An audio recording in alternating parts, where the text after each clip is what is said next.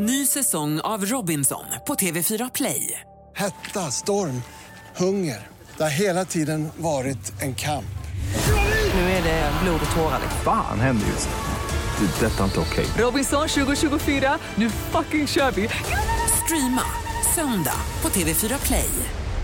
God morgon! Hjärtligt välkomna ska ni vara till Fotbollsmorgon. Vi skriver in den 25 januari 2023.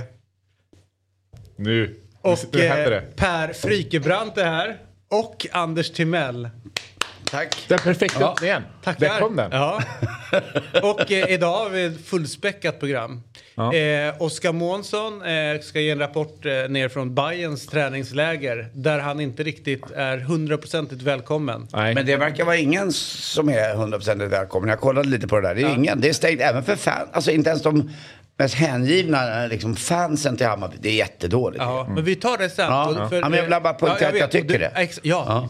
bra. Ja. Anders Timell är på hugget. Mm. Ingmar Alm, vet ni vem det är? Ja, det, det vet jag faktiskt. Han är ju, eh, borde vara lite i ropet. Eh, eh, valberedning för Svenska Fotbollförbundet, ordförandeskap där. Henrik Jensen. Det, är, det tror jag är en tränare. Ja, Kalmar FF. Eh, Just det, han var, uh, jag kollade lite, alltså, Mittjylland, det är mycket Mittjylland. Eh, Du, du älskade, förra gången jag var här så var det Mittjylland. Och jag, det, det ligger mitt på Jylland då. Ja, exakt. Så vi måste gå tillbaka till Ingmar Alm, låter inte han också som eh, någon rollfigur i den här världens långsammaste eh, serie på tv, Händelser vid vatten? Eh, Ingmar. Alm, eh, polisutredare. Ja, det skulle han kunna vara. Ja. Det är ett bra, det är ett bra eh, polisnamn. Mm. Jag tycker dock om tv-serien, den är väldigt, det är lite Kevin Hjelm-känsla på den. Eh, Men Ingmar Alm är ett klassiskt polisnamn tycker Men det är jag. väl Utredare. härligt, tänker jag, att någonting får ta tid i dessa tider. Ja, ja, ja. Eller hur? Älgvandringen, Stora älgvandringen. Ja, den, den är lite för långsam för mig faktiskt. Men jag måste säga det att eh, den boken, Händelser vid vattnet, eh, utav Kerstin Ekman är ju helt fantastisk. Mm. Om ni inte har läst den så bör ni läsa boken. Jag, eh, av princip nästan, kollar inte på serien. För att jag, det är en av mina favoritböcker. Ja, men du borde se den. Den är Jo, på men- SVT i sex jo- delar nu. Jo, jag vet, men grejen är att, så här, att kolla på en, eh, en, en eh, så, när man gjort film utav ens favoritbok eller en utav de man gillat väldigt mycket så blir man nästan alltid besviken. Mm. Jo, men det kan Därför jag berika sit- dig också. Ja, jag vet. Ja, men det är klart, jag har, gjort det, jag har gjort den övningen många gånger. Men jag, det, jag drar mig för att göra det för att man nästan alltid blir lite så här. För jag har ju mina bilder i huvudet. Jag har ju liksom min film och, och liksom hur det ska se ut och, och allt. Mm. Ja, det låter ju oerhört skygglappigt skulle jag säga. Eller hur Per? Var lite mer öppensinnig. det skulle fan. bra. Hej, jag heter David Fjell och har läst en bok. Ja. Åtminstone har jag läst en men jag bok till skillnad från eh, där borta. Eh, sen är det så att jag tror, jag vet inte, men vi hoppas på att eh, vid, eh, jag ska se vilken tid, 8.30, att Glenn Riddersholm är på G in också. Det är också tränaren för Norrköping. Det är tränaren för Som Norrköping. ser ut som en uh, utredare på... Ja, exakt. Men har ju också Ja. ett bra polisnamn. Ja, ja, ja det stämmer ju. Ja, Kommissarie Riddersholm. Ja, men lite högre upp. Ja, det, ja, ja, det är polischef Det är därför jag säger kommissarie, Ja, ja, ja. inte någon Mm. enkel Nej. eh, Nej, nej, nej, nej. människa Nej. Nej. Nej. Polisavsnittet helt enkelt. Det, det skulle man kunna kalla det för. Eh, och eh, så här är det, vi har ju en efterlysning på gång i, eh, i Fotbollsmorgon. Dels såklart eh, måste vi få tag på lägenheter i Karlskoga-området. Okej. Patrik Werner eh, behöver lägenheter till sina spelare i Degerfors. Ja. Och det är ju en shout-out. Jag vet inte hur det gick igår, men det behövs en, eh, gärna möblerat, en tvåa i området eh, till nyförvärv. Och vi känner ju väldigt mycket för Degerfors. Eh, att de ska lösa det här. Oj. Och liksom att deras spelare ska få någonstans att bo när de kommer till Sverige. Vad, vad heter han som äger Örebro? Det är Bern va? Bern Bern Arena. Arena, ja. Jag har träffat honom några gånger eh, när jag jobbade på Teatergillen. För jag gick och pratade just om att jag tyckte om eh, Degerfors eh, hemmaplan för det var så cool. Stora Valla. Stora Valla ja. Då satt han där som, som gäst. Ja. Eh, med sin Gick han fru. därifrån då, eller? Nej, nej, nej. Otroligt trevligt. Eh, då berättade han, nej det är jag som är herr Bern själv. Och Anders, du har alltid en stående in- invitation till min loge. Degerfors. Eh, om, när Djurgården spelar borta mot Örebro. Hittills har jag inte tagit, Mm. tagit det till mig. Men han kanske äger något i, i Karlskoga också. Jag tror inte det. Det är ganska ansträngt mellan klubbarna. Ja, jag skulle säga att han är, om man ber honom om hjälp så blir det nog värre. Här, Aha, de är jag tror att han kanske de, köper är, de luven på varandra Inte luven, men det finns en viss rivalitet. Ja. Jag tror det kan vara så att han kanske, Werner kanske har det här problemet för att Bern har köpt upp massa lägenhetshus och lagt ner dem. För, för att liksom just Han har fyllt lägenheten med cement i, i Karlskoga. Precis. Sen har vi ett till eh, meddelande. Det är Mm. så att eh, från och med idag kan vi på Fotbollsmorgon berätta att vi har inlett ett samarbete med Bauer Media. Oj! Jaha. Och plattformen Podplay står där nere.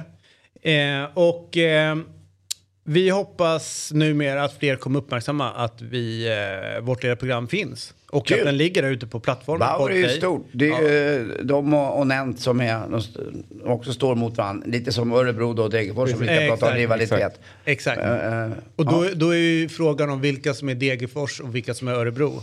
Jag är lite mer åt Bauer-hållet då skulle jag säga. Så Ja. jag är ju mer, eh, jag, är, jag, jag är nog lite mer Örebro ändå. Jag tror att Arne Skotte kom från Örebro till Djurgården en gång i tiden för väldigt länge sedan. Dessutom hade de väl Sven-Agne Larsson som stod i mål på den tiden. Och Eiravallen är ändå Eiravallen. Och Sven Dala Dahlqvist var i Örebro också. Ja, började han där? Ja, och Ja. Kärna kom ju därifrån. Och Mats Rubart. Men det, om det, det här är ju stort på riktigt. Ja, det är stort. Kärna var väl degen före Jo, Örebro. men han gick ju till eh, Örebro. Ja. Ja. Men då är han då är han ifrån Ja. Kärna har också jobbat på mitt favoritcafé Mellqvist, Ja, vet va? ja. Ja, som runner. Ja, jag vet. Ja. Mm. Jävla mäktigt. Låt oss gå vidare med detta. För att vi hoppas att fler nu kommer kunna uppmärksamma vårt program då, där på Podplay.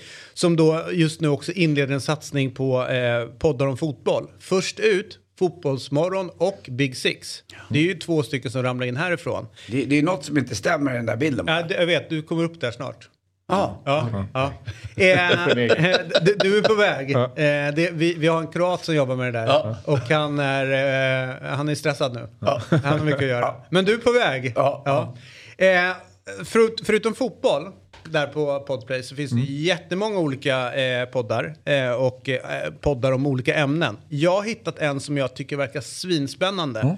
Det är... Någonting som är en dokumentärpodd som heter Jag var där. Det tycker jag, bara, där, bara det gör att man hajar till. Wow, vad fan, var var du någonstans? Jo, vet du var de var någonstans? De, en, det är en dokumentär om avgörande nyhetshändelser. Så att till exempel om du var på Norrmalmstorg när Norrmalmstorg-dramat Ja, var, ja. då berättar man lite grann hur det var där. Ah, fan, fan vilket bra koncept. Eller hur? Ja. Det borde man nästan göra i sportens värld. Verkligen. Eller hur? Jag var där. Ja. Var du där när Jonathan Edwards hoppade? Ja. Hur Nej. var det? Ja. Ja, ja, åh, hur många tillfällen det finns. Och det behöver inte bara vara lyckade tillfällen. Nej, det kan också nej. vara när det faktiskt inte gick så jäkla bra. Nej, jag är men- fortfarande glad att jag var där när Fredrik Ljungberg, det är en bra sägning. Jag var där när Fredrik Ljungberg nickade in 1-0 mot Paraguay i, I, eh, eh, mot, eh, I Tyskland. i Tyskland. Ja. Ja. Men det var jag inte 2006. ensam om då. Och Men jag ändå. var där när Patrik Sjöberg satte världsrekord på stadion. Nej, i juni. Ja. 84 87. va? 87 Ja. kanske det var. Där var jag. Där har vi första avsnitten. Vad säger du? Där har vi de två första avsnitten. Jag var Ja. inte där när Billan Westin vann 20 kilometer i Oberstdorf. Den ska vi göra. 1987. Ännu bättre. Jag var inte där. Och så berättar man vad man gjorde när det hände. eller hur? Ännu bättre koncept. Ja, det, det är kanske mer kompatibelt Det här är oändligt. Ja, eller? Exakt. Jag låg hemma och drack bärs. Ja. Kolla på det på tv. Men ä, appen Podplay finns att ladda ner där appar finns. Men Fotbollsmorgon kommer precis som tidigare att finnas på alla stora podcastplattformar för fri lyssning. Ni hör ju om ni märker. Ja, Ja. vi märker.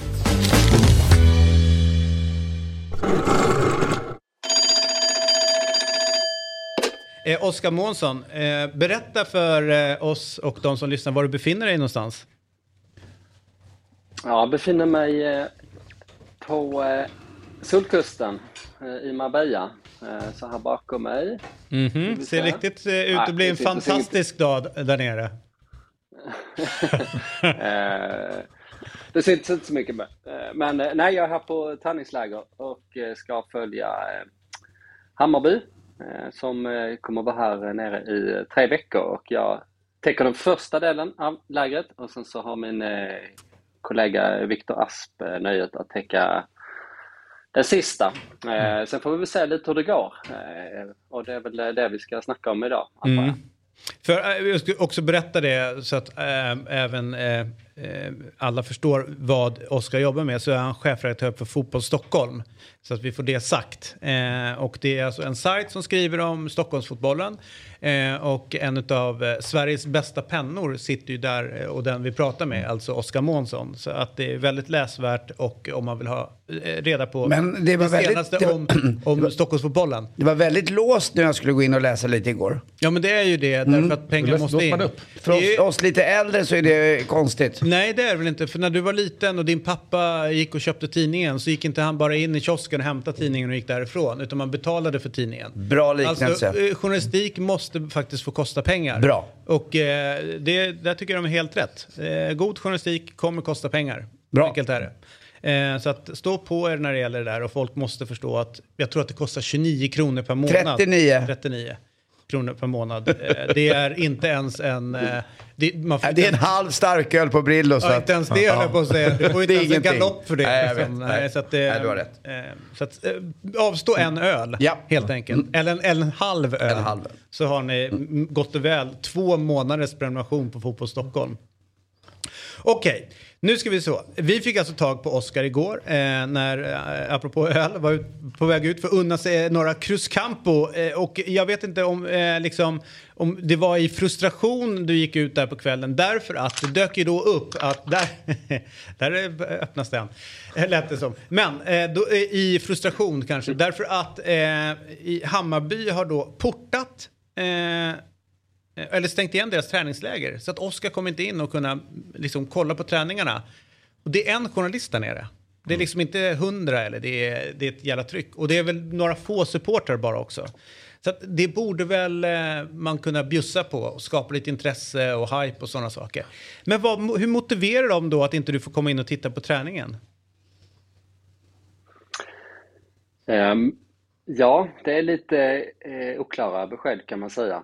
Ehm, jag ska, ska direkt säga bara att de har inte stängt helt och hållet utan eh, igår och antar jag i fortsättningen ehm, så får man se 20 minuter av ett pass. De hade två pass igår och igår fick, fick jag se 20. Det är ungefär så som landslaget brukar ha eh, inför viktiga matcher, se lite grann på träningen och då får man ofta se en så här ointressant del av den. Det som var märkligt igår var att jag fick välja på om jag ville se början eller slutet, vilket då blir eh, en, ännu märkligare för då finns det liksom ingen specifik del jag inte får se utan det var det ju mer, kändes som med på att de, ja nu ska vi stänga till här eh, och eh, det är vi som bestämmer. Och eh, det kommer från eh, Marti och tränarteamet eh, så som de har sagt och eh, det drabbar ju eh, mig såklart som eh, vill eh, skriva eh, om det under, under ett eh, träningsläger med en månad kvar till eh, kuppen börjar för Hammarby och eh, fyra dagar innan de ska spela den första av fem träningsmatcher här nere. Så det finns ju liksom inte min, mindre dramatisk träning än så. Eh, och det drabbar ju eh, de supportrar som är här. Eh, och eh, precis som du nämnde, igår var det inte så många där, men eftersom Hammarby inte gått ut med någon info vad de tränar så var det ju bara några stycken som hade, de som hade lyckats ta reda på vad Hammarby var, som eh, dök upp. Och under de här tre veckorna så kommer Hammarby ha eh, fyra öppna träningar eh, som de har annonserat där liksom alla är välkomna. Och eh, eh, det är eh, nya tider. Det har jag inte varit eh, med om tidigare. Och som sagt, det drabbar, drabbar många supportrar som åker ner. Folk som eh, flyger ner, har bokat hotell och så vidare och tror att det är som det brukar. Det Men hur, hur brukar det vara när du kommer ner tidigare säsonger? Eh, när sta- standard är att allting är öppet vid den här tiden på året. Att eh, ja, det är eh, det korta och eh, enkla svaret. Och eh, det gäller alla klubbar som jag har jobbat med under alla år, förutom Hammarby i fjol, eh, där de stängde ganska mycket också. Den var jag lite grann på. Så, så det här är liksom lite en trend under Marti då, för han kommer från ett fotbollsland som har, det trenden är att eh, stänga ner mer och mer av, av fotbollsklubbarna eh, ändå får man ju, får man ju säga.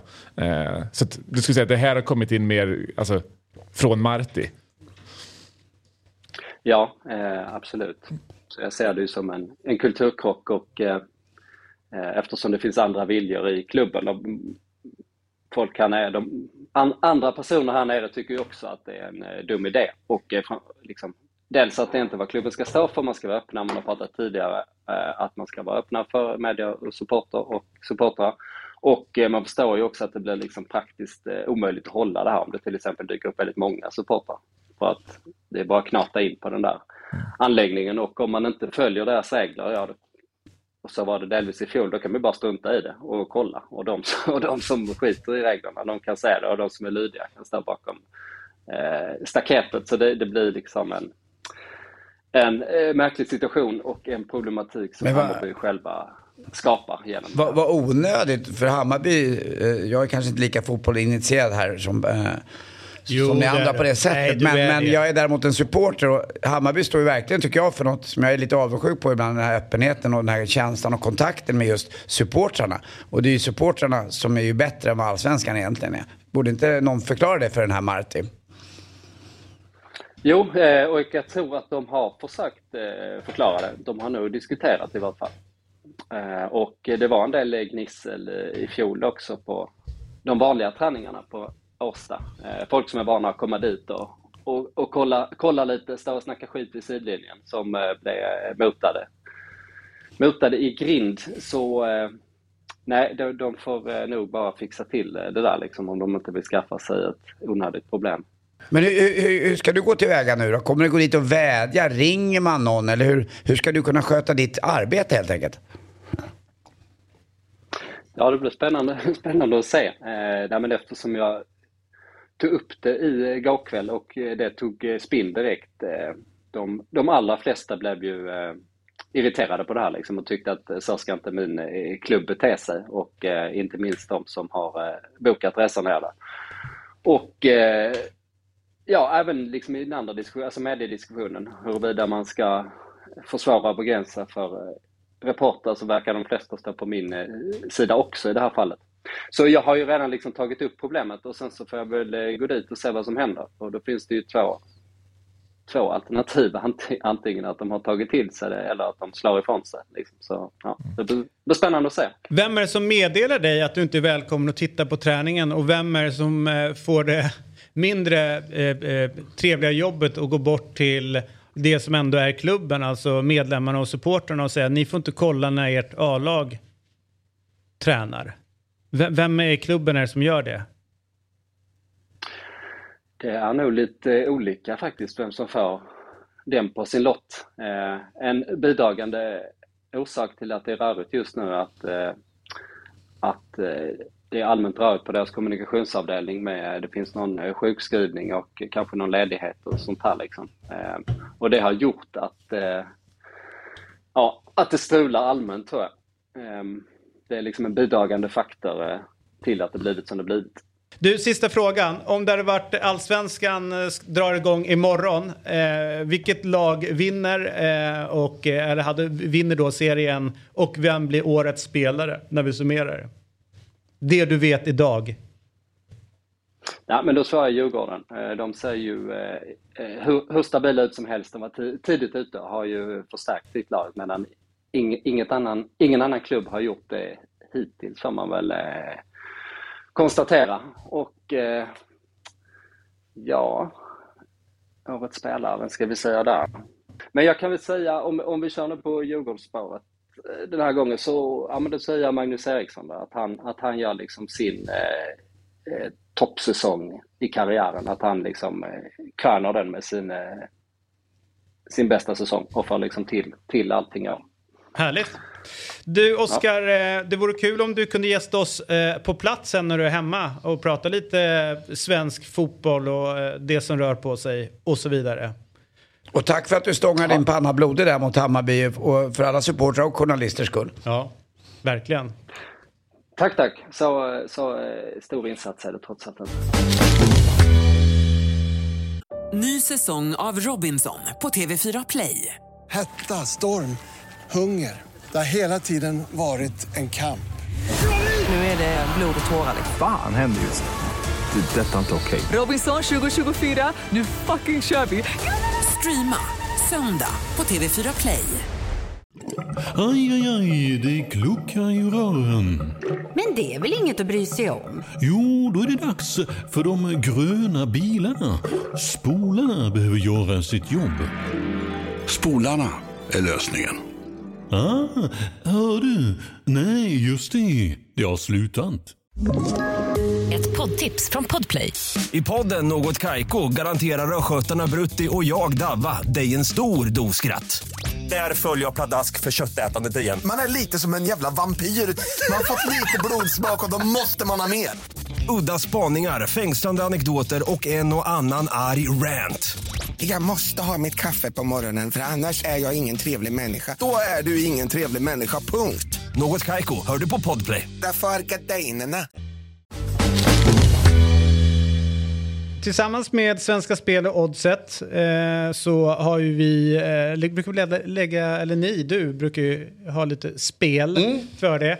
Och det gör vi ju med eh, Svenska Spel och Casino AB. Sport och Casino. Sport och Casino. Eh, Svenska Spel, Sport och Casino AB. Eh, där man måste vara över 18 år för att spela. Eller 18 år. Ja. Eh, Och om man har problem så finns stödlinjen.se. Eller om någon man känner har problem så kan man liksom säga det att den här eh, fröken X där borta har lite problem. Ringer man stödlinjen Mm. så kan man få lite se. Eh, idag så har du återigen tagit fram eh, lite, lite spel. Ja, lite olika spel. Ja, hur går det med Europatipset? Hur gick det där? 12 rätt. Skojar du? Är det så? Ja, men det var 412 kronor i, i vinst. Ja fast ändå, det är ändå Ja, det var, det var kul. det är dubbelpipigt. Ja, verkligen. Vad- vad- jag, jag 12 i söndags och eh, Bayern München. Ja, det- Som många andra tror jag. Eh, hur gick det för dem igår? Kryss. Sista Kimmich i 90 Alright, här är Myggans speltips och eh, Osasuna mot Sevilla.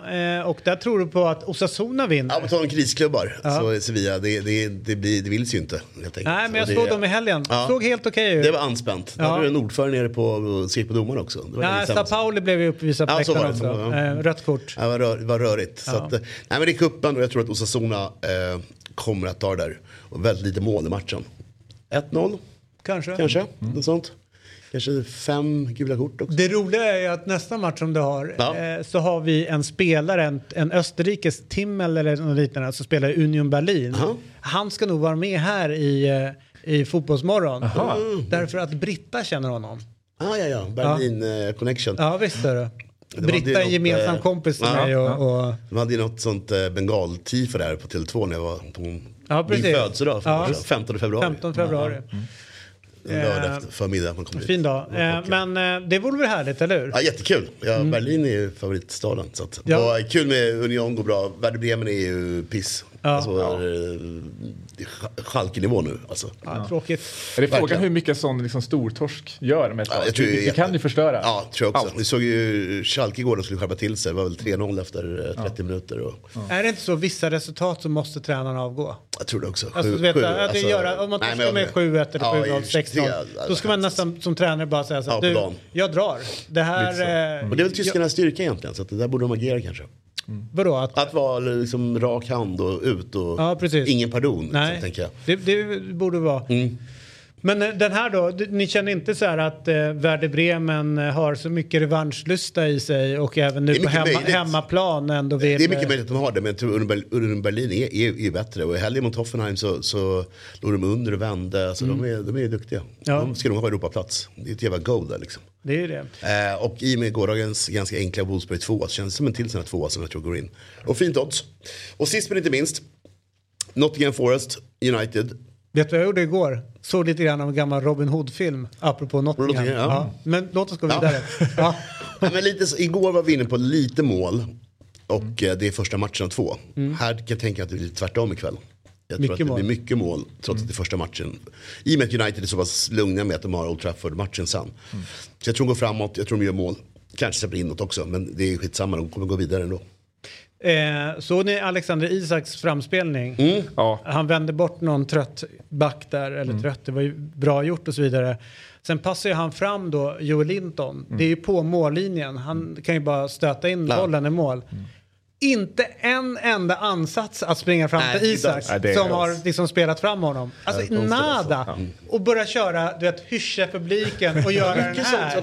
Man bara, alltså. varför? Ja. Alltså typ min mormor, om hon hade levt, hade kunnat liksom få in den här bollen i mål. Mm. Liksom. Det är, Ja, Isak gör ju allt. Det var underligt. Det var, ju rött kort sen också. På en, och då körde ju någon eh, i Newcastle sån här vinka hejdå.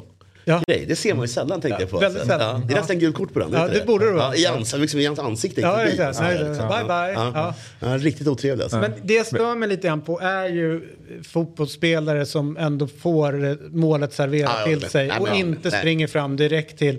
Det är ju nästan klädsamt att han ska ungefär så det här är Isaks mål. Peka på Isak, springer fram och kramar om honom. Men jag kan tycka det är lite, lite härligt med typ en så här Suarez-typ som inte tänker på det först, men kommer på det halvvägs. Ja. Det är okej. Men, Så där, jo, men då, är, ju- då, då är det ju hans naturliga Ja, instinkt exakt. är ju att göra sin grej. Men någon har ju ändå sagt till honom att du måste ändå Ja, jag tror- uppskatta den som passar fram Ja, och till och med han själv kommer nog på det någonstans. Ja. Men det är kul att se det där när det händer i skallen efter två meter att jag stannar upp och vänder. En annan spelare som var expert på det, aldrig tacka eller eh, in, eh, Pippo Inzaghi. Ja. Han kunde ju liksom få... Man eh, såg inte det. Nej, han drog ju bara ut en Nej. hörnflagga eller någonting Ja. annat. Och Ja. det provocerade mig något djävulskt. Mm. Man bara, men vänta Pippo, du har inte gjort någonting förutom att stå här och liksom stöter in bollen i öppet mål. Och så står du och spelar en jävla fiol med hörnflaggan. Exakt, Nej, exakt. alltså. Why? Men Isak gjorde ju ett eh, ganska enkelt mål i sin comeback här. Eh, det, var, det var väl Wilson som spelade in den. Ja. Eh, och det lite svårare mål än det här. Det hade nog eh, mormor inte satt. Eh, men, men ändå liksom att det Isak gör, först reagerar han ju så att ja, yes jag gjorde mål i min, min comeback. Men sen så inser han ju att ja, men det var ju Wilson som spelade fram det här. Ex- och då han då dit. väntade Ja. och då pekar, Ja. pekar de på honom. Ja, nej, ja, var, jag fick ju det systemet. Ja, ja, ja, bra, men bra, en bra, bra iakttagelse. Eh, oddset där. Mm. Ni har bättre koll med priserna, men här har vi åtminstone lunch. Nej, men här utan får jag en, läsk. ja, nej, Eller? det är ingen läsk, Nej. jag får dricka vatten. Men det är min nya grej nu, eh, att eh, dricka, eh, dra ner på kolsyran. Du har jag har inte tung, öppnat den här. nej, den men är en tung tennismatch om en timme också? Ja. Eh, och, men 91 och 80 får jag ut. Rundar upp det till 92 Ja, 10 kronor. ja. Eh, och då kommer jag ha ungefär 5 kronor över. Mm. Efter jag har köpt min, min låd, låda borta på ICA Roslagsstull. Ja. Ja, men det luktar eh, vinst ikväll. Det är Sevilla där, men jag, jag, tror, på, jag tror på Sassona. Luktar lurre för fjäll. Precis så. Ja, härligt! Det är äntligen morgon. Slipper man gå hungrig hela dagen. Ja, det är trist. Ja. Vad härligt, vad kul. Eh, och eh, det, det, vi passar också på att slå ett slag för någonting som heter Challenge där Ja, borta. men precis. Precis, ett kul spel. eh, någon Ja. Liksom hybrid. eh, Jag tolkar det som det, jag har ingen aning. Men det är väl en hybrid mellan topptipset och bomben. Jaha. Eh, Men med lite färre matcher då, sex matcher. Och eh, då har jag spridit ut det så att jag tror på United-vinst som ni ser, eller kryss då. 4% på krysset där tyckte jag var lockande. De är väldigt ensam. Eh, Men lite chans i det, 2-3 mål i matchen. Sociedad, samma sak där, jag tycker vi hela den. 1% på krysset, det, det var mm, också konstigt. Det lockar. Ja, det lockar alltså. Och där tror jag på lite mål. Och sen då Osasuna och lite mål. Eh, och det är, inte, det är inte sex matcher, det är tre matcher. Men sex eh, eh, spelalternativ. Ah, det, är- ja, det är tre matcher. Ja, för jag blev jag så här, som vad är börjar- Nej, sorry. Jag- jag- Ja, jag- jag- Det är ju det är tre matcher. Och Ja. Först så tippar man hur man tror det kommer gå och sen antalet mål. Ja, precis. Kommer då är ju låst på den här på United då, 2 till 3. Det får inte bli mer eller mindre. Så. Nej. Mm.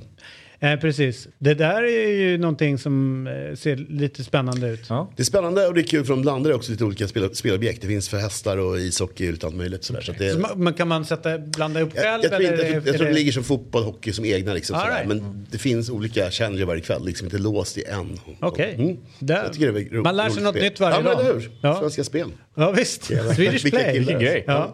Eh, och eh, alla spel som Myggan har eh, förslag på hittar ni på dobb.one snedstreck oddset och då ramlar man liksom in där hos dem borta på Svenska Spel. Och eh, eller så finns det, ja vet jag, Ja, vad fan blir det? Där eller? Är det där?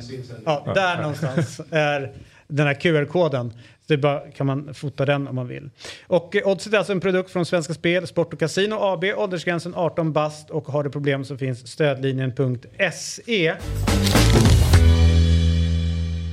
Eh, det är så att eh, igår bjöd valberedningen in de röstberättigade för en utfrågning av de tre huvudkandidaterna till Svenska Fotbollförbundets ordförandepost. Med oss på, på telefon har vi alltså valberedningens ordförande. Det är Ja. ju en tung position inom svensk fotboll, Mm. måste man ändå säga. Ingmar Alm som ska reda ut några frågetecken eh, för oss. Välkommen till Fotbollsmorgon Ingmar. Hur är läget med dig? Ja, tack så mycket. Det är rätt så bra det. Eh, Det är väl klart att rösten är väl inte klockren på morgnarna. Nej, därav att man måste gå upp en timme innan ungefär man börjar här Ja, eh, för att få igång rösten. Eh, Så att, Det eh, kanske inte är så mycket det, hör du, utan det är nog mera det att man har inte hunnit prata med någon, för man är ganska själv när man är uppe på morgnarna så här. Ja, okej, jag förstår. Men jag tycker ändå att din röst är både stark och bärande eh, och tydlig. Så att eh, du, du har gjort ett bra jobb. Eh, Tackar då, tackar, tackar. En fråga till dig, eh, Ingmar. Eh, Hur, eh, hur ser ditt arbete ut i den här nomineringsprocessen? Hur, hur har det gått till? Ja, det har varit en ganska lång process för att vi började redan, man kan säga, att presentera en kravprofil. Ja, det var nog kanske i maj, juni och som sen vi tog upp på en ordförandekonferens som vi hade i, i Chester i England då, under fotbolls-EM för damerna. Mm. Eh, igår så bjöd ni in de tre, eh, eller de röstberättigade till utfrågning utav eh, de tre kandidat, kandidaterna. Kan du berätta först vilka de röstberättigade är? Och de röstberättigade det är de eh, elitföreningarna i de två högsta serierna på dam och herrsidan. Och sen är det då de 24 distriktsförbunden. Och eh, vi har ju eh, jobbat på här lite grann med att intervjua de som har varit nominerade. En person sticker ju faktiskt ut och det är Fredrik Reinfeldt som har vägrat svara på frågor till någon annan än just de som är röstberättigade. Där har jag drivit tesen att eh, fotbollsrörelsen är ju någonting annat eh, där vi kan ringa Karl-Erik Nilsson, vi kan ringa dig, vi vi har kunnat få, tillba- få, få kontakt med alla de som eh, har ställt upp som eh, eh, ordförandekandidater och, och, eh, och även inom SEF går det att ringa upp folk. Vad säger om att han har konsekvent vägrat svara på frågor runt sin ordförandekandidatur?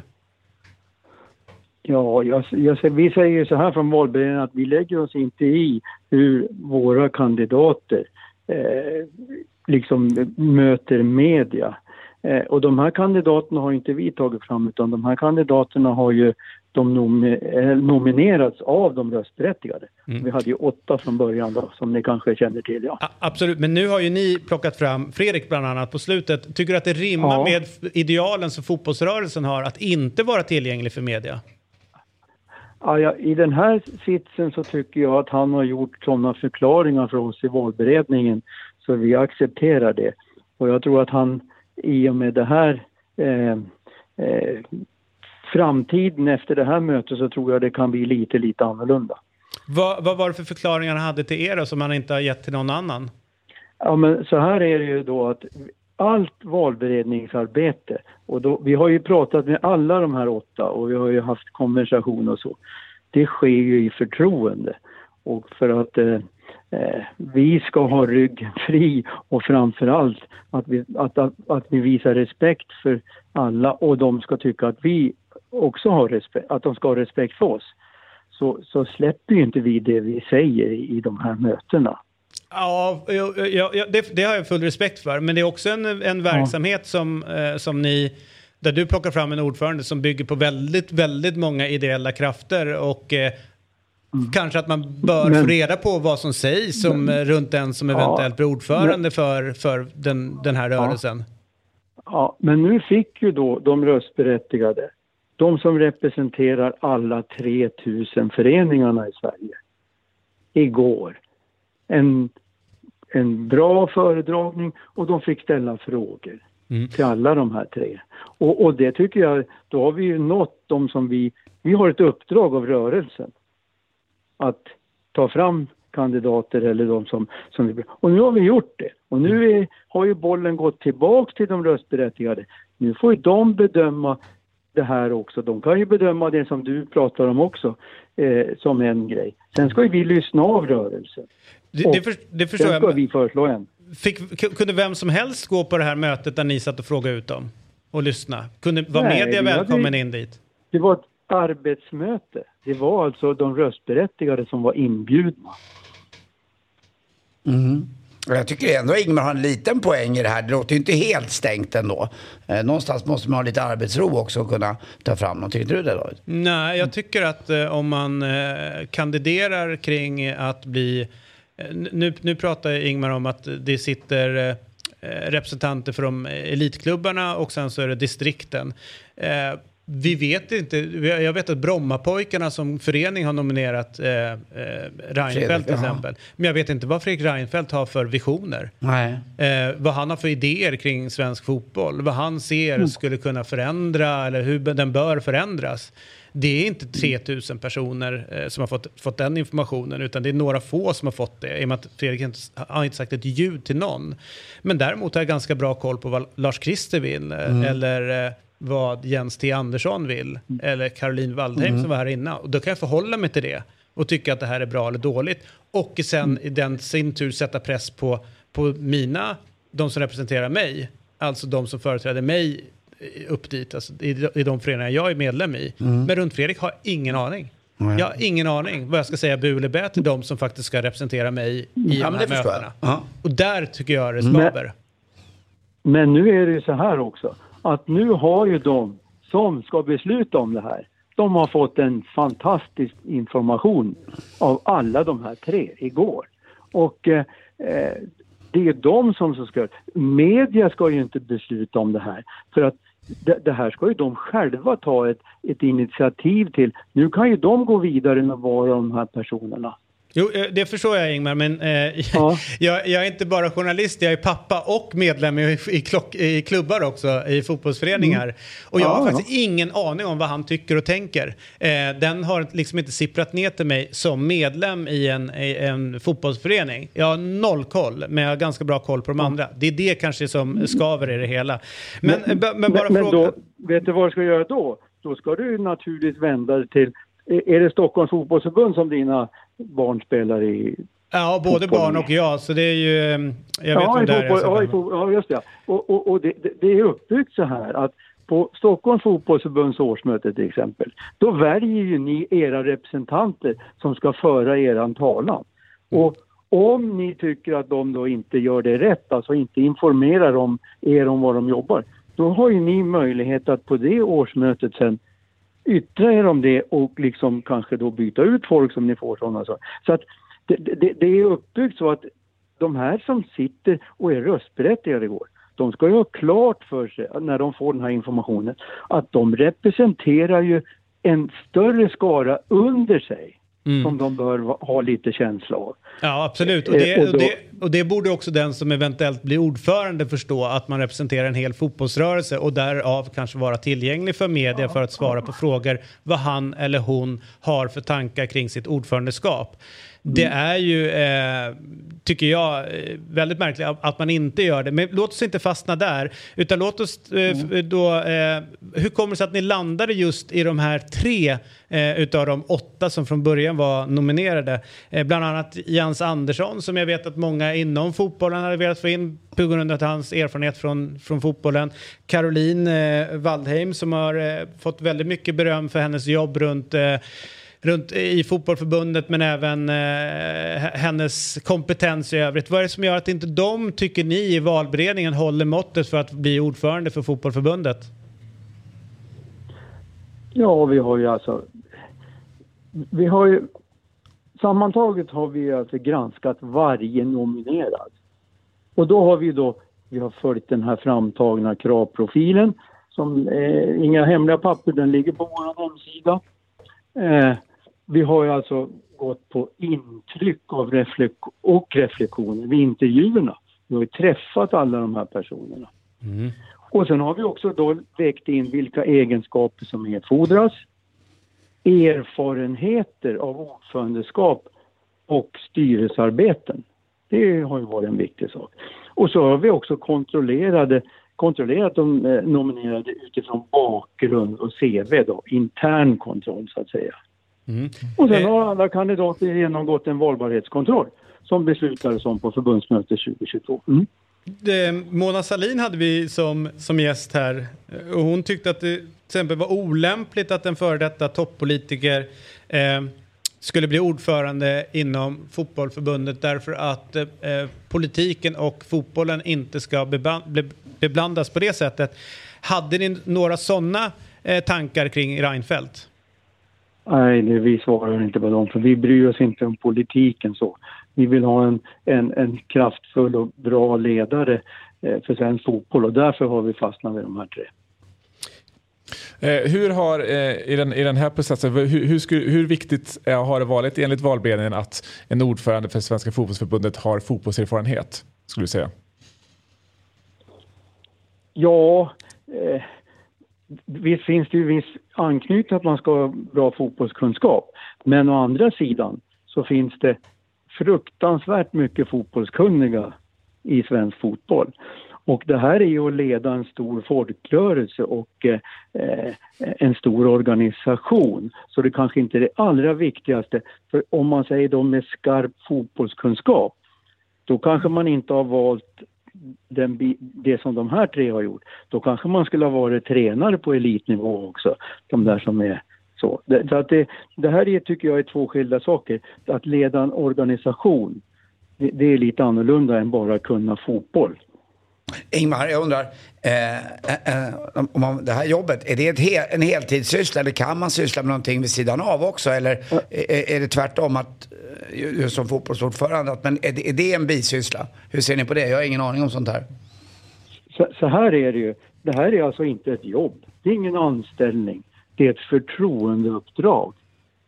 Och ett förtroendeuppdrag kan man ju kombinera med andra uppdrag. Men man får betalt hoppas jag? Och det, man, man har ett arvode. Kan man få veta vad det ligger på?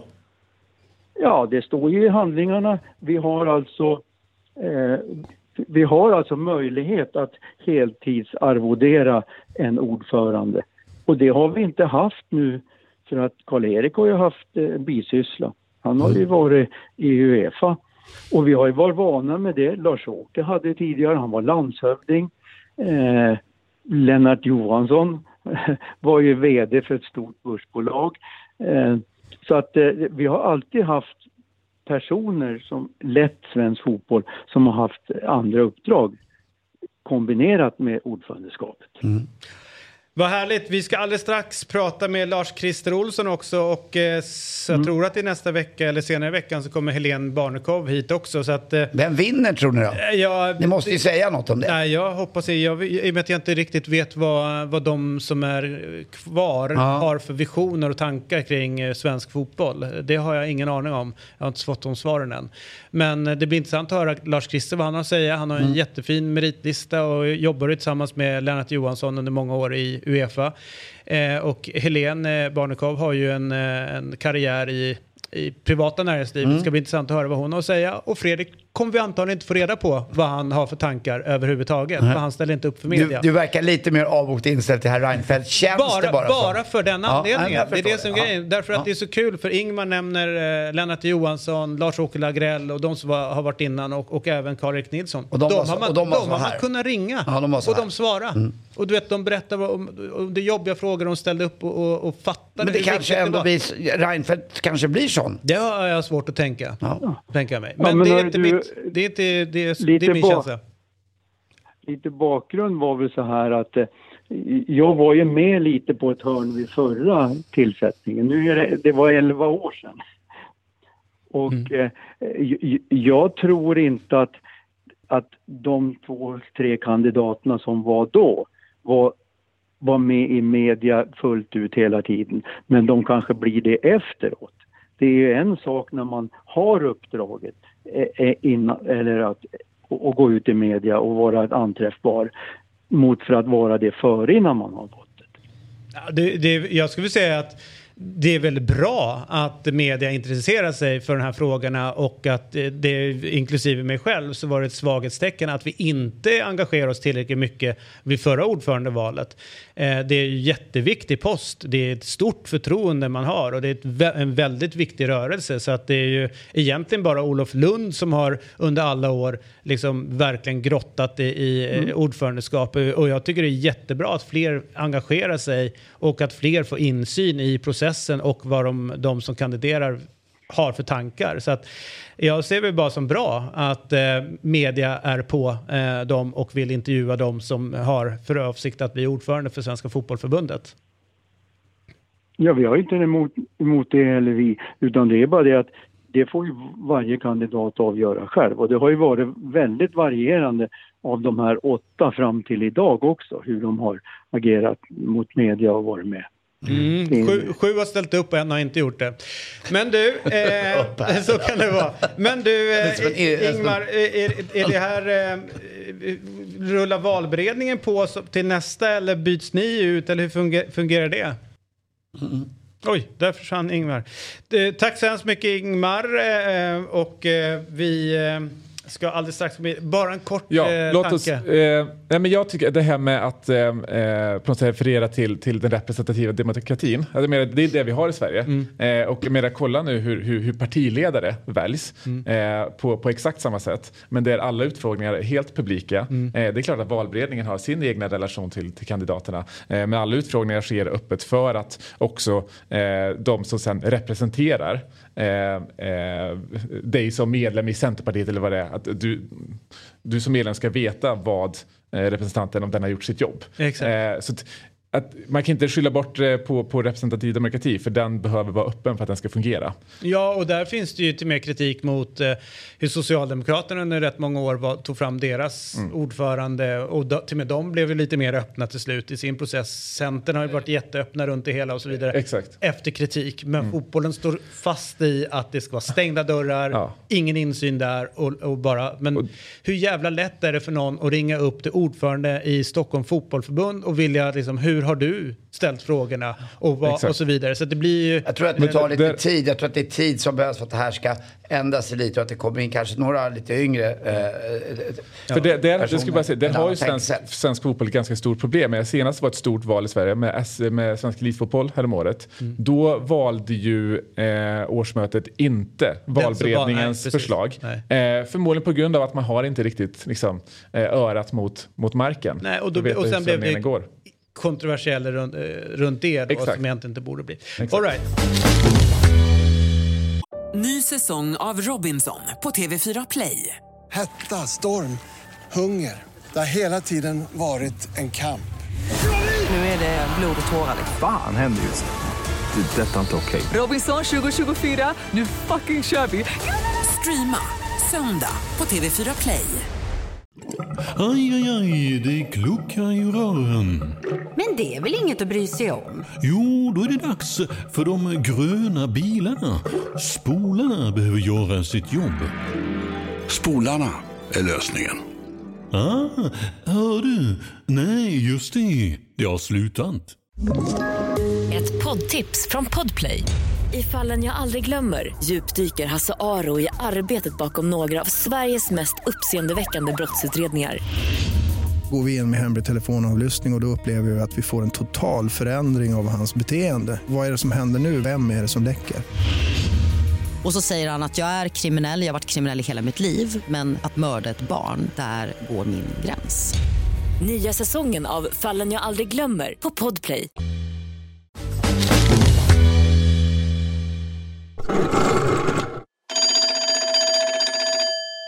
Stort grattis Henrik efterskott till ett av de finaste jobben man kan få i Sverige, att förvalta Kalmar FF. Hur känns det? Det känns uh, otroligt bra. Jag, jag är jätte, jätteglad på att vara på plats och jag ser fram till, till kommande säsongen. Tack så mycket. Vad, eh, vad är dina intryck av först eh, staden Kalmar? Ja, det är ju en fantastiskt fantastisk.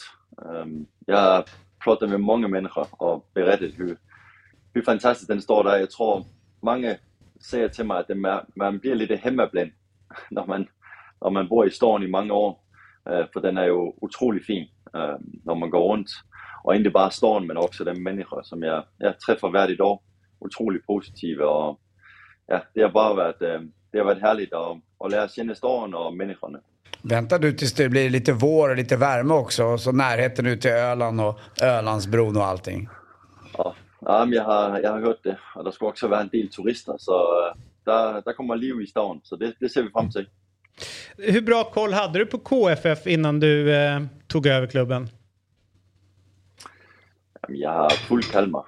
Øhm, kender også nogen i, i foreningen förut. Øhm, så jag har, jag har haft lite koll, øh, koll matcher från Allsvenskan. Jag har, jag har följt Allsvenskan sedan jag var i, i Sverige senast. Jag tycker det är en, øh, det är en bra, bra serie och ja, stor intresse kring och så vidare. Jag tycker man kan hitta inspiration också som tränare när jag kolla Allsvenskan. Så jag, jag har följt med de senaste åren. Øhm, så, så det, øhm, ja, sådan på sidan tycker jag att jag har, jag har följt ganska bra med.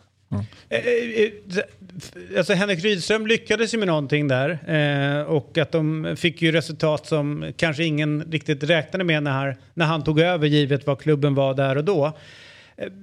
Hur känns det liksom att kliva på, för jag kan tänka så att det är lättare om det är någon som har bombat uppdraget innan och sen så tar över för då, då är det ganska lätt att, att det blir, ja, ändra på vissa saker så får man lite bättre resultat.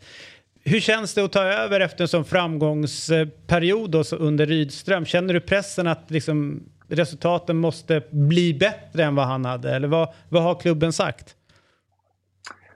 Nej, alltså man kan säga, det är ju det naturliga att tänka på det sättet du gör. Alltså det är lättare att komma in i en situation där kanske man ska förändra en massa ting. Eh, men jag ser det nu positivt, jag ser att vi kan utveckla klubben, eh, spelet eh, till att bli ännu bättre. Det är i alla fall det är därför jag är här och det är min ambition. Um, förutsättningarna i Kalmar är ju inte som de är i någon av de stora klubbarna i Sverige. Och de förutsättningarna, de känner ledningen, de känner oss som jobbar uh, øh, varje dag. Um, så det är inte så att vi tror att vi ska vinna SM-guld nästa säsong. Uh, øh, det, det är inte på det sättet. Alltså, förväntningarna är att vi ska utveckla vårt spel, vi ska utveckla unga spelare, uh, øh, vi ska spela ett attraktivt fotboll. Uh, och så, så vill vi, vi naturligtvis vinna så många fotbollsmatcher som möjligt. Men vi vet också att förutsättningarna i 8-9 av de andra klubbar är kanske lite högre än de är i Kalmar. Mm. Men därför ska vi fortfarande konkurrera och göra det så, så bra vi bara kan. Och det tror jag på att vi kan om vi utvecklar vårt spelsätt, alltså, som jag säger, utvecklar hela klubben uh, i, en bra, i en bra riktning. Så är jag säker på att vi också kan, kan utmana uh, klubbar som kanske har lite bättre förutsättningar än oss. Men att tro att vi ska bli nummer 1, 2, 3, 4, alltså det, det, är inte, det är inte det som är, är målet. Vi, vi ska Jo. spela en attraktiv, fot, attraktiv fotboll. Det är att utveckla våra egna spelare. Det är det som är målet för klubben. Och det här spelsättet som Kalmar har haft de senaste åren, visst är det också ganska likt det som, som ni hade i Midtjylland också? Ja, der er helt sikkert øh, øh, ting i det spilsættet, som, som kändes igen. Øh, og så er det frem for alt også det spilsættet, som jeg står for, øh, og som jeg tror, jeg kan tage klubben videre i. Øh, så, og det er også en af grunden til, at jeg er her, at jeg ser sættet, man spiller fodbold på i Kalmar, øh, mycket likt mitt eget sätt. Øh, så, Och, och, och vilket det- sätt är, är det då, om du vill berätta lite mer i detalj? Men det er jo, at man er rigtigt. Så vi skal fortfarande have bolden mere end modstanderen. Uh, at vi er um, aggressive i vores forsvarsspil. At vi, uh, at vi våger at forsvare højt i planen. Så langt bort fra eget mål som bare er muligt. Uh, at vi er fleksible taktisk. At vi kan spille ulike formationer og systemer. Um, det, det er noget, det er, som, som jeg står for som træner, og som Kalmar også gerne vil uh, fremadrettet. Og så skal vi naturligvis udvikle på vores spilsæt. Vi skal være endnu mere målsøgende, når vi øhm, kommer ind i mellemrummet på modstanderen, hvilket vi har været vi er bra på at tage os ind og få kontrol på modstanderens planhalva. Hur kan vi derifrån via nogle koordineret mønstre komme til, til bra målgang og bra lægen. Det, det er noget, det vi har jobbet med her på, på træningslæggerne også, øh, samtidig med naturligvis också vores øh, forsvarsspil. Eh, många i Sverige har ju pratat väldigt eh, mycket om Midtjylland och ert sätt att bedriva, eller hur- hur deras sätt, ursäkta, eh, sätt att bedriva fotbollsverksamheten. Vad ifrån Midtjylland kan du ta med dig till, till svensk fotboll och Kalmar FF? Förutom då just hur ni ska spela fotbollen, finns det någonting i hur ni värvar? För det har vi ju liksom många blickat ner mot och sagt att ja, titta hur br- duktiga de är på värvningar till exempel.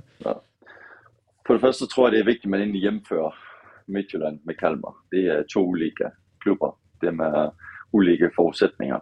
Øh, Men naturligvis er der erfarenheder fra Midtjylland, som jeg kan tage med og bidrage med i den her foreningen.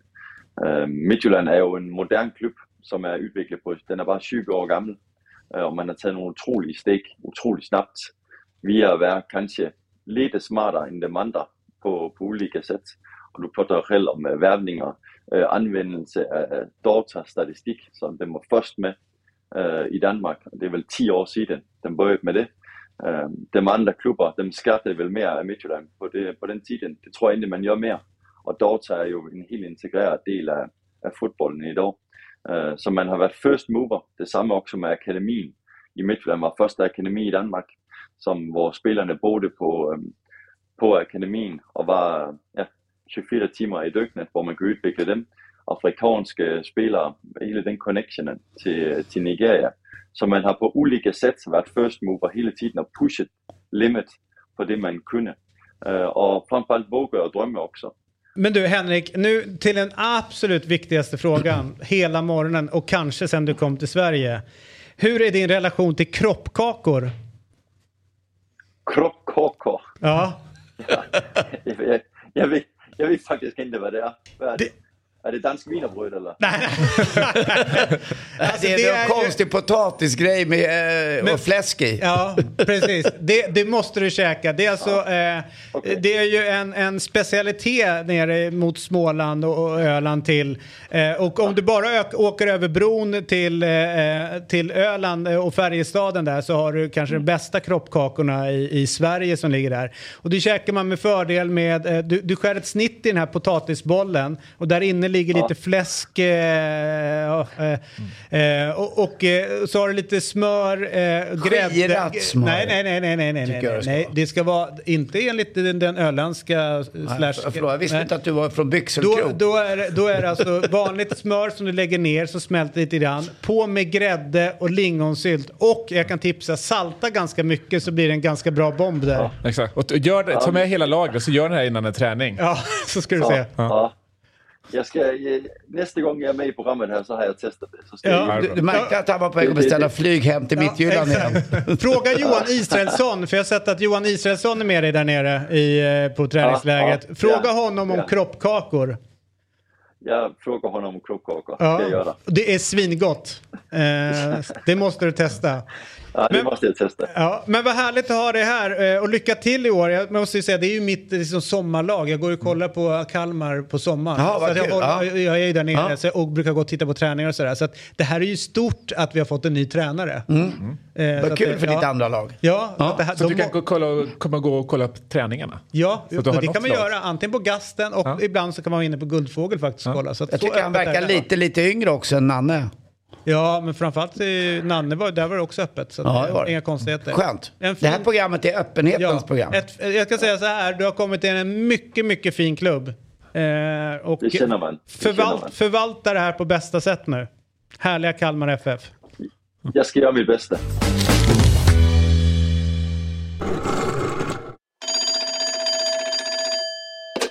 Vi sa ju tidigare att eh, vi, eh, vi har velat prata med huvudkandidaterna till att bli ordförande för Svenska Fotbollförbundet och de ställer ju upp en efter en. Mm. Och nu eh, ska vi säga en av Sveriges mest erfarna fotbollsarbetare. Solen går upp 8.26 okay, då var, Vi reder ut det ja, sen. Ja. En av Sveriges mest erfarna fotbollsledare får vi ändå säga. Han har varit involverad i fotbollsvärlden i över 30 år och har, eh, alltså uppdragslistan är ju helt enorm. Generalsekreterare för Svenska fotbollsförbundet, eh, ordförande i Svensk Elitfotboll, men framför allt får man ändå säga var ju Lennart Johanssons eh, liksom, andre man. Alltså den som eh, Måste, du, måste, du, får svara på det här sen Lars Christer, men var du generalsekreterare för Uefa? Visst var det det? Alltså den som rattade Uefa, högsta tjänsteman. Så att det här är ju en tungviktare. Det, är ju, eh, det finns så mycket man vill ha reda på runt, runt Uefa och, och allting. Ja, det... Och dessutom är det här David Fjälls första man, för det, det, det hörs, det lyser nej, igenom så nej, hårt. Jag har, inget, jag har ingen överhuvudtaget när det gäller det. För jag, har inte, jag vet inte. Nej. Men jag vet att Lars-Christer har en erfarenhet, eh, erfarenhetsbank mm. och, eh, från eh, både nationellt och internationellt som är imponerande. Men först bara Lars-Christer, god morgon. Hur, eh, hur mår du? God morgon. Jo, jag mår bra. Det är väldigt trevligt att höra på Kalmar historia också. Ja. Jag, förstår inte varför, jag förstår inte varför han inte kontrade med Isterband naturligtvis. Men eh, Nej, och, och jag förstår inte varför han inte får- blivit bjuden på kroppkaka Får än. jag då eh, säga Vaggeryds isterband, Lars Christer, det är de bästa. De är nämligen inte som de skånska. De är ju rökt, eh, de är inte rökta, de, är, de har en annan grej om man ska skära upp dem. Vaggeryds isterband, finns inget som klår. Nej, jag ska testa det. Är det isterband som är din go-to-rätt när du ska laga middag hemma? Ja, jag föredrar isterbrand framför kroppkakor, det får jag erkänna. Men, Jag eh, med. Nej, det finns nog lite annat på menyn också. Ja, det, det är nästan den största skandalen att man eh, ratar kropp, kroppkakor. Det är så fina grejer. Du, eh, eh, var du generalsekreterare motsvarande du var under Uefa när Lennart var ordförande? Ja, det var VD hette det till och med. Därför att man hade gjort en, en organisationsförändring i Uefa som eh, bland annat eh, Lennart låg bakom. Som ändrade om organisationen så att man hade lite andra funktioner än vad man hade i en traditionell idrotts, eh, idrottsorganisation. Vad tänker du kring den stormen som varit runt Infantino och allting skulle bli så mycket bättre efter Sepp Blatter men det har ju liksom gått i samma, samma riktning är ju känslan utifrån.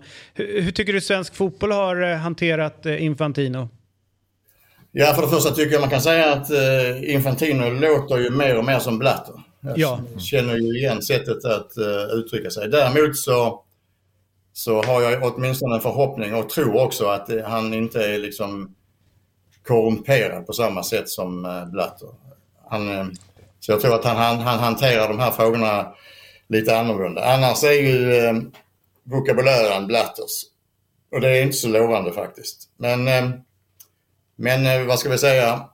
Vi, det är ju inte jättemånga erkända demokratier som ens är medlemmar i FN så man får väl säga att den, eh, ja, den åtminstone västeuropeiska eller nordeuropeiska modellen är ju inte så vanlig om man går ut i länder i övriga världen och det, spe, alltså det speglas ju i fotbollsorganisationerna naturligtvis.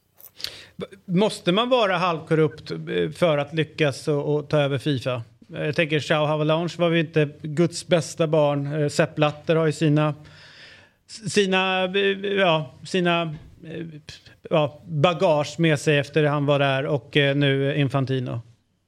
Nej, jag är helt övertygad om att man inte alls behöver vara korrupt. Men då måste man ha, alltså, då måste man ju ha ett eh, stöd för det naturligtvis. Och, och hade inte Lennart förlorat i eh, presidentkampen mot Blatter 98, då hade Fifa sett annorlunda ut.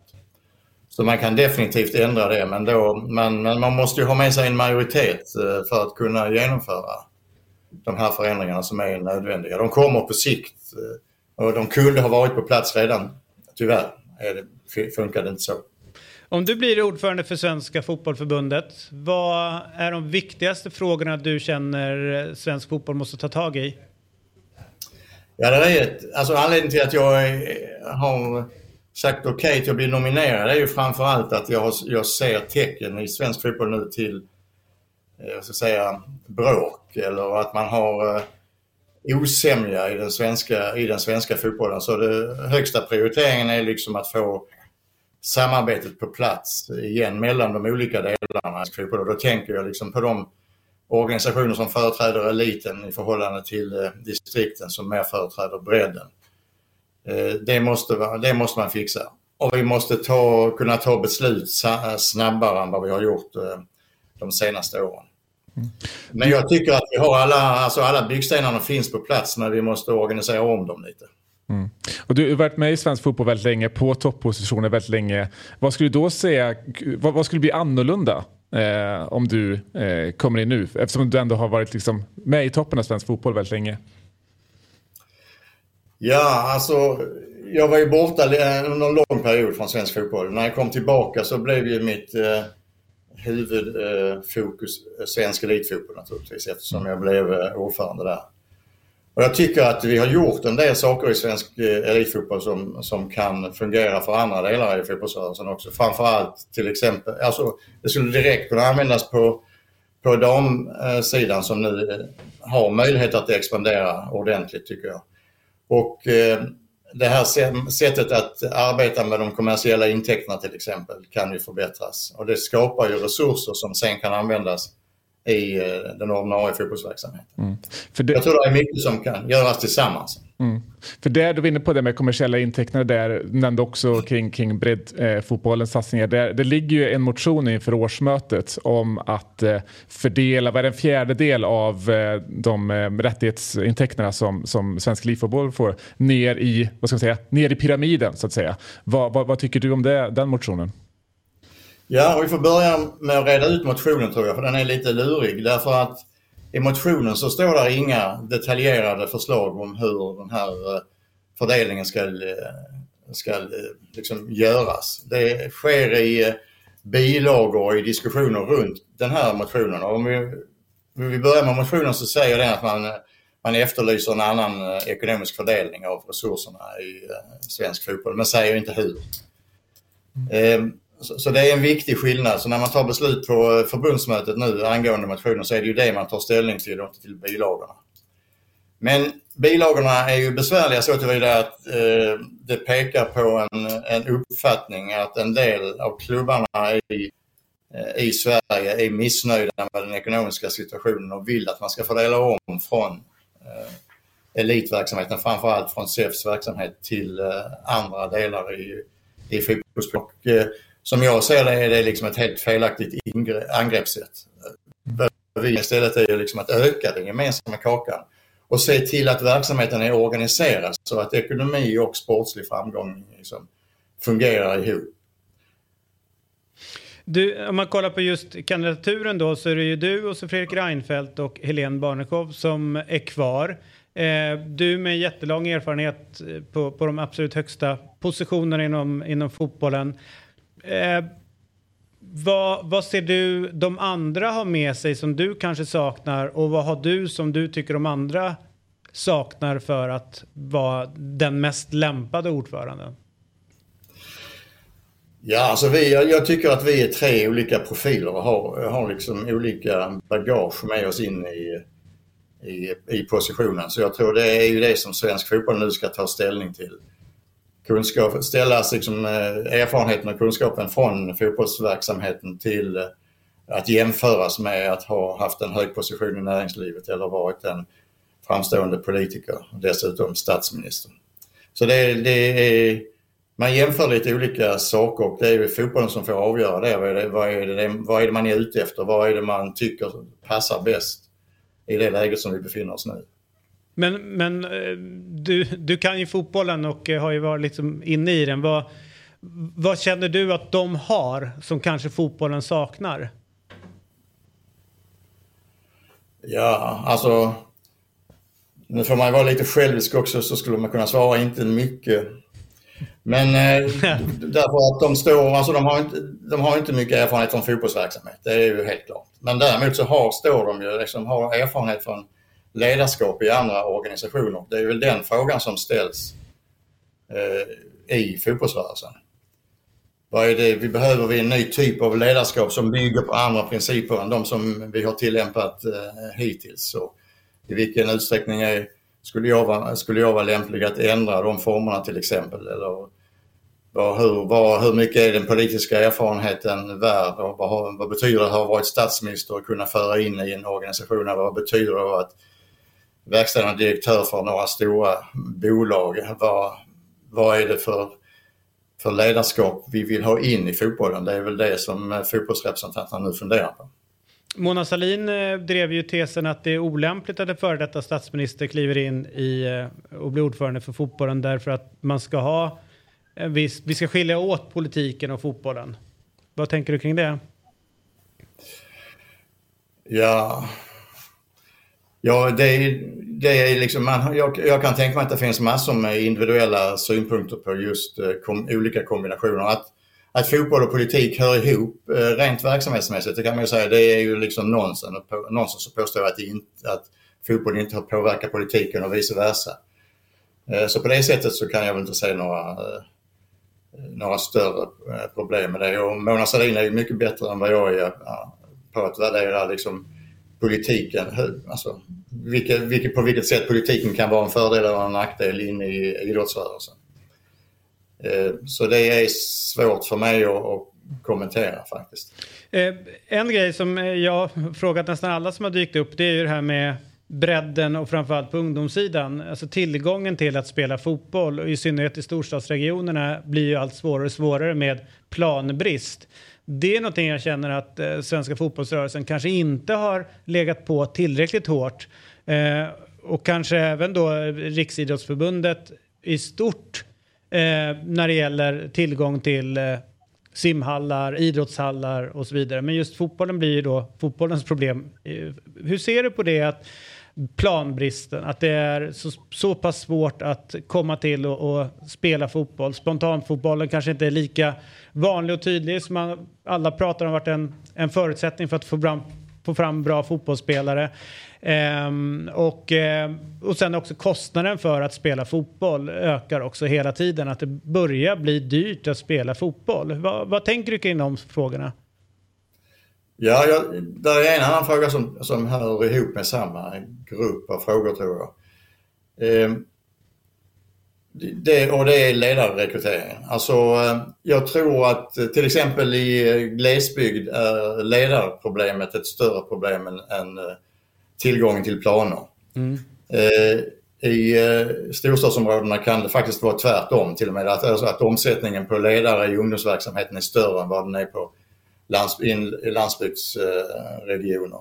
Och jag tror man kan säga att de, de lag som får bra tränare och bra ledare runt just det laget. Det visar sig ju i praktiken att de håller ofta ihop. Medan ett annat lag i samma klubb som har sämre ledare har svårt att hålla ihop laget till exempel. Så jag tror att en kombination av, eh, av eh, anläggning och planförutsättningar och eh, en bättre ledarrekrytering och kanske en bättre ledarutbildning eh, är de två svaren som man kan ha på den eh, frågan. Sen tycker jag ju att om man jämför hur svensk idrott eh, fungerade för eh, ett antal år sedan eh, när det var liksom populärt att satsa på idrott. Det, kommer väl igen eftersom det är så många som kräver till exempel att, att barn i skolan ska få mer rörelse och ungdomar ska få mer rörelse och så vidare. Så kanske den rörelsen kommer igen. Men då drev idrottsförbunden, alltså Riksidrottsförbundets distrikt, egentligen eh, idrottspolitik i praktiken. Det var de som låg på eh, många av kommunerna att investera och man gjorde man bygg, anläggningar var ju inte, i regel inte enbart för en idrott utan man kunde kombinera flera idrotter i vissa anläggningar. Så där vidare. Jag tror vi måste återkomma till någon sån form att eh, plan, plan eller eh, idrottsanläggningar överhuvudtaget kommer högt upp på Riksidrottsförbundets prioriteringslista. Därför jag tror att vi måste slå ihop Förlåt, alltså olika idrotter måste jobba tillsammans och vi måste slå ihop våra önskemål för att få en bättre anläggningssituation för, för idrotten generellt i Sverige. Och däribland fotbollen givetvis. Mm. Så, och, och... Jag skulle önska att eh, RF kunde mobilisera sina distriktsförbund till att bli den regionala idrottspolitiska kraften att driva fram eh, nya anläggningar för svensk idrott i allmänhet. Mm. Sen tror jag att vi kan i fotbollen bli bättre på att ta hand om ledarrekrytering. För det ger ju oss i, fram, i framtiden också större möjligheter att rekrytera ledare med olika bakgrund till exempel i olika delar av eh, verksamheten. De här två frågorna är helt eh, är väldigt viktiga och tar lite tid att jobba med också naturligtvis. Mm. Mm. Är, det, är det Riksidrottsförbundet tycker som inte har liksom varit en tillräckligt stark röst och haft en tillräckligt stark relation med, med politiken för att vi har kommit lite där, där vi är nu? Nej, jag tycker att fotbollen också har ett ansvar naturligtvis.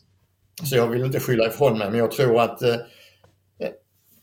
en mer framgångsrik väg generellt sett i Sverige skulle vara att, eh, att Riksidrottsförbundet och deras eh, distriktsorganisationer koncentrerar sig på, att, på anläggningsutveckling. Mm. Därför det blir, eh, kommer man med flera idrotter i bagaget om man ska förhandla med politiker till exempel, så tror jag att man har en starkare position än om varje idrott kommer var för sig. Du, eh, du, du, eh, jag vet inte om jag har missläst dig eller tolkat det fel, men du sa att du kan ställa upp en lite kortare period, något år sådär. Om du skulle bli ordförande, ser du själv att köra, ja, men, det verkar ju vara en post man sitter på väldigt många år, alltså man sitter, visst är det två gånger sex år eller liknande? Ja, alltså nu har vi ju regler och reglementen i fotbollen också, något som mm. kallas stadgar. Och där säger man till exempel att eh, det finns en begränsning på att sitta 12 år i, Mm. eh, förbundsstyrelsen. Jag har redan gjort sex. Så därför är liksom den teoretiska gränsen sex år. Eh, Men det jag har sagt nu framför allt är ju att det som behöver göras nu för att överbrygga de här potentiella motsättningarna och att ena liksom rörelsen, det är någonting som måste ske snabbt. Det är väl närmast det jag har sagt. Och vi- vi hade ju sån här förlåt, eh, presentation och förhör igår med de röstberättigade. Och då, då sa jag till exempel att eh, min uppfattning är att inom, inom den, redan inom den första mandatperioden, som då är två år, eh, så måste man få ordning på eh, samarbetet och ordning på liksom strukturerna som man ska jobba i. Så därför är det ett eh, ganska akut arbete. Eh, det är väl närmast det jag har sagt ska, måste gå snabbt. Men jag kan, jag kan inte sitta längre än eh, sex år. Och jag tror att eh, en del, om jag skulle bli eh, ordförande så skulle ju en del av mitt uppdrag vara att se till att liksom, lägga grunden för den kommande eh, ledargenerationen. Så. Mm, spännande. Du, lycka till. Är du nöjd med utfrågningen och svaren du gav till, till de som får rösta? Ja, jag är nöjd med hela sessionen och hela sättet att göra det på faktiskt. Jag tycker det är en klipsk idé att och presentationer för alla de röstberättigade och sen låta dem eh, ställa frågor i anslutning till det. Och sen måste ju var och en då, eller de olika intresse, intressegrupperna i svensk fotboll eh, diskutera naturligtvis nu hur de ser på de som har presenterats som kandidater. Så jag tycker det är ett eh, bra arbetssätt.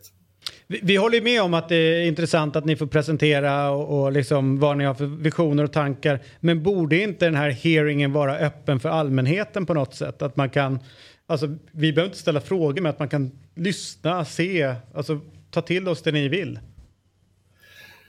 Ja, jag vet faktiskt inte hur man har tänkt med det heller.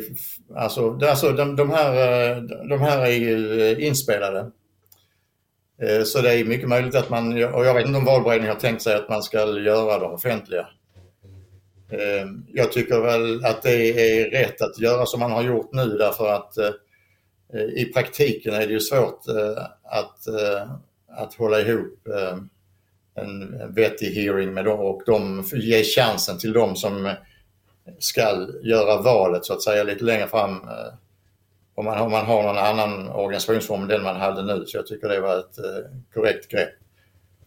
Jag har ingenting emot om man skulle låta, om de här till exempel de här inspelningarna skulle bli offentliga till exempel. Men det är ju ett val som valberedningen har. Mm. Härligt. Eh, tusen tack för att du eh, ställde upp eh, denna morgon och eh, återigen, kroppkakor eh, är ju någonting som du måste botanisera lite mer i och förstå storheten i. Ja, jag förstår det. Men jag ska göra, ska göra en ansats så Ja. får vi se. Härligt. God morgon och tack så mycket. Vad kul att ni vill vara med oss den här morgonen. Tusen tack för det. Hej då. Fotbollsmorgon presenteras i samarbete med Oddset, betting online och i butik.